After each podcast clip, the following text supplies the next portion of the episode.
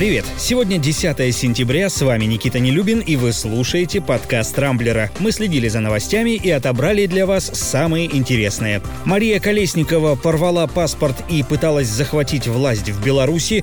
Отравление Алексея Навального может окончательно испортить отношения России и Германии.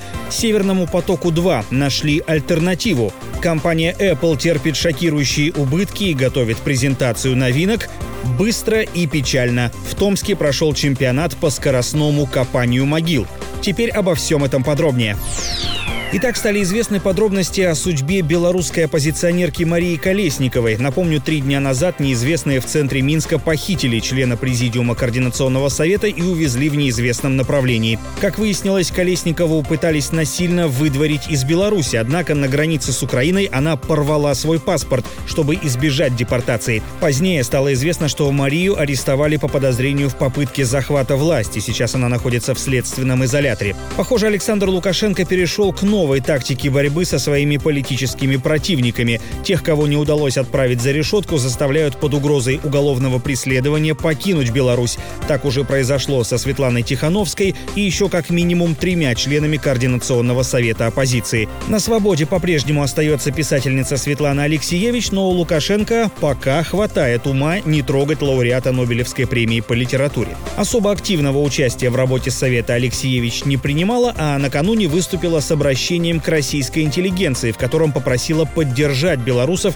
не согласных с итогами президентских выборов. Заодно писательница опровергла слухи о том, что Координационный совет якобы готовит государственный переворот. Однако, судя по решительным и жестким мерам по отношению к своим оппонентам, Лукашенко по-прежнему мерещатся заговоры. Кстати, в недавнем интервью российским СМИ президент Беларуси заявил, что обнародованный фрагмент разговора Польши и Германии – это еще цветочки, и пообещал, что скоро Скоро нам подкинут и ягодки.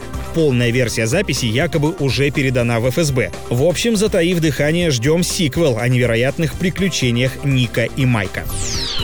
История с отравлением Алексея Навального продолжает набирать обороты. Напомню, несколько дней назад оппозиционер вышел из комы, а его состояние, наконец, стало улучшаться. Однако инцидент внес серьезный раскол в отношении России и Германии, где Навальный находится на лечении. Берлин угрожает новыми санкциями, настаивая на том, что политик был отравлен боевым ядом класса «Новичок» и призывает Москву совместно расследовать обстоятельства происшествия.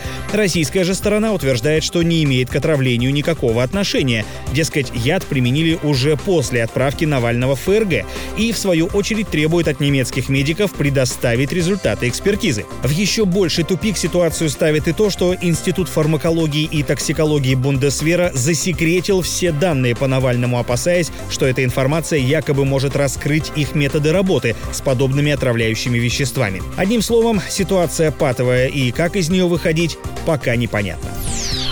Между тем, отравление Навального может обернуться для России гораздо более серьезными экономическими последствиями. Прошлая неделя уже показала, что состояние здоровья оппозиционера напрямую влияет на курс рубля. Теперь же речь идет о блокировке газопровода «Северный поток-2». Ангела Меркель уже допустила такую возможность, однако подчеркнула, что ФРГ не может решать этот вопрос в одностороннем порядке. Нужна консолидированная общеевропейская реакция. И вот тут могут возникнуть сложности, поскольку некоторые страны ЕС, например, Например, Австрия, Италия и Франция открыто выступают за строительство магистрали. С другой стороны, огромные деньги в проект вложили и немецкие компании. Терять их они вряд ли захотят, поэтому сценарий с полной блокировкой Северного потока-2 выглядит не вполне реалистично. Впрочем, на такой случай, как выяснилось, есть альтернатива. Это газопровод Baltic Pipe, который соединяет Данию и Польшу. Его планируют запустить в 2022 году. Накануне Варшава уже предложила Германии использовать эту магистраль вместо Северного потока-2,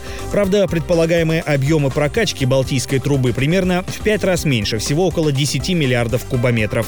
Устроит ли Германию подобный вариант – большой вопрос.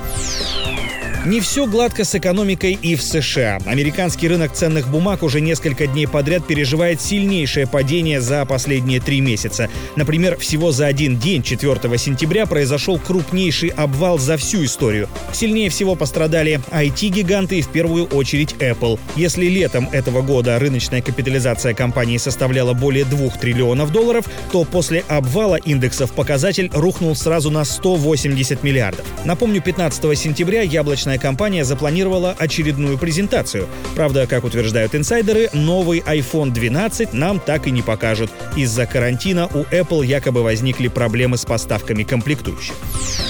Но есть и хорошие новости, хотя для кого как. В России все-таки прошел первый чемпионат по копанию могил — Изначально необычное соревнование должно было состояться в августе в рамках целого форума под названием «Некрополь Приморье-2020». Но из-за коронавируса организаторы этого специфического мероприятия перенесли состязание на следующий год. Однако у копателей могил из Томска руки настолько истосковались по лопатам, что они решили не ждать целый год и провели чемпионат у себя. Соревнования вышли не слишком масштабными, в них приняли участие специалисты всего из пяти соседних городов.